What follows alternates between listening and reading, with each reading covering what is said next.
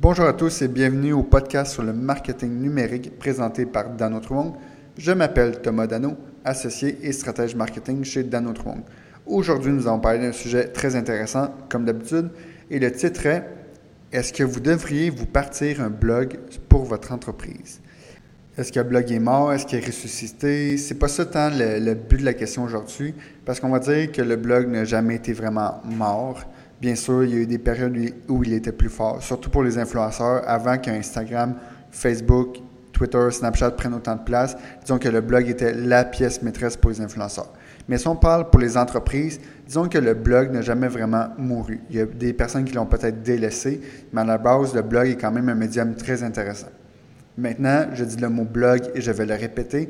Par contre, on pourrait facilement dire site web avec du contenu régulier et ça reviendrait au même.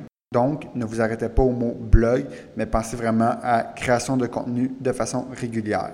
Donc, si on revient au point principal, est-ce que vous devriez vous partir un blog pour votre entreprise? Il y a plusieurs questions à se poser qui vont vous répondre. Premièrement, avez-vous la plateforme web qui vous permet d'avoir un blog? Ça, c'est peut-être un détail technique, mais qui est quand même important. Parce que, par exemple, si votre site web a été hard-codé, genre qui repose sur aucun CMS, ça se peut que faire un blog avec ça, ça soit plus complexe que prévu. Ça vous empêche vraiment pas du tout d'en faire un, mais ça veut peut-être dire avoir une nouvelle URL, avoir un sous-domaine, etc. Ou tant qu'à faire, pourquoi pas ne refaire le site web au complet? Mais ce rendu-là, c'est pour vous. Ça, ça a quand même un impact, surtout pour la mise en ligne du blog. Maintenant que la question technique est de côté, c'est temps de se poser les vraies questions. Et ma première est, êtes-vous capable de savoir ce qui intéresse les gens? Ça peut paraître simple à première vue, savoir ce qui intéresse les gens, mais en pratique, ce n'est pas du tout le cas. Et c'est ce qui fait que la majorité des blogs ne prennent pas forme pendant longtemps. Les gens créent du contenu qui est malheureusement pas si intéressant que ça. Ça fait que les gens consultent le blog une fois quand il est lancé, mais après ça, ne reviennent pas parce qu'ils ne sont pas attirés par le contenu. Donc, malheureusement, cette question-là est dure à répondre pour vous si c'est votre première fois, mais je pense que c'est une bonne réflexion qui doit être faite avant même de commencer à écrire du blog. Et ça, on va parler de la stratégie de contenu de façon générale. Maintenant, le but de ce podcast-là, c'est pas de parler de stratégie de contenu, mais bien du blog. Donc, je fais juste vous mettre la puce à l'oreille et après ça, à vous décider. Sinon, n'hésitez pas à m'appeler pour en parler. Ensuite, êtes-vous capable d'écrire? Parce que quand on dit blog, on parle beaucoup de contenu écrit, beaucoup de texte. Est-ce qu'on parle d'un texte de 500 mots, de 1000 mots, de 2000 mots? C'est à vous de voir. Souvent, on va parler entre 300 et 500 mots à la base pour un article de blog si c'est du contenu qui doit être lu. Bien sûr, si votre contenu, c'est juste des images, là, c'est peut-être un petit peu différent. Par contre, du contenu écrit en bas de 300 mots, c'est pas vraiment un article de blog. Donc, êtes-vous capable d'écrire 300 mots? Vous êtes-vous déjà assis?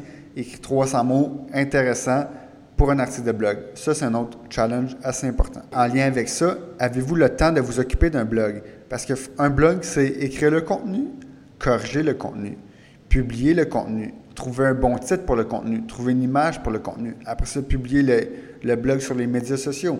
Donc, tu as la rédaction, oui, qui est déjà assez dure en soi, mais après ça, tu as tout un monde qui gravite autour de ça, qui est aussi important, ou sinon, sans dire le mot plus important, parce qu'au final, l'article de blog, c'est ce qui importe le plus.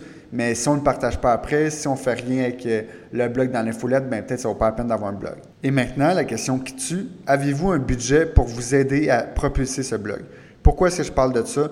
Parce que si vous n'avez pas de présence Facebook, votre euh, compte Twitter est mort et que vous faites un blog, bien, ça va juste donner des coups d'épée dans l'eau parce qu'il n'y aura personne pour le lire.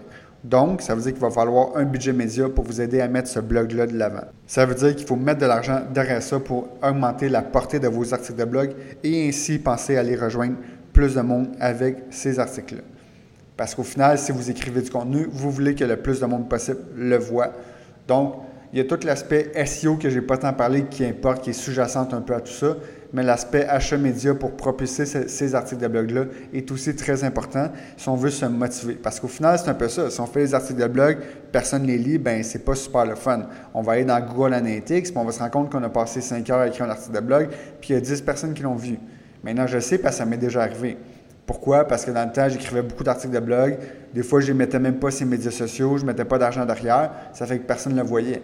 Il faut vraiment s'aider parce que sinon les gens ne vont pas par hasard tomber sur le blog et consulter tous les articles. Donc, il faut vraiment vous réfléchissez à ça dès le début. Et toutes les questions pour vous aider à votre réflexion, c'est avez-vous la plateforme web qui vous permet d'avoir un blog?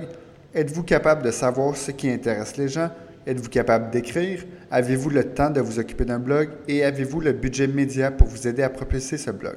Donc, si vous avez d'autres questions, n'hésitez pas à m'écrire un courriel thomas.danotron.com. Sinon, venez sur notre page Facebook, notre compte Twitter, notre page LinkedIn. Et bien sûr, abonnez-vous à ce podcast sur iTunes Store ou sur Play Store. Sur ce, passez une très belle journée et à la prochaine. C'était Thomas Dano, associé stratège chez Dano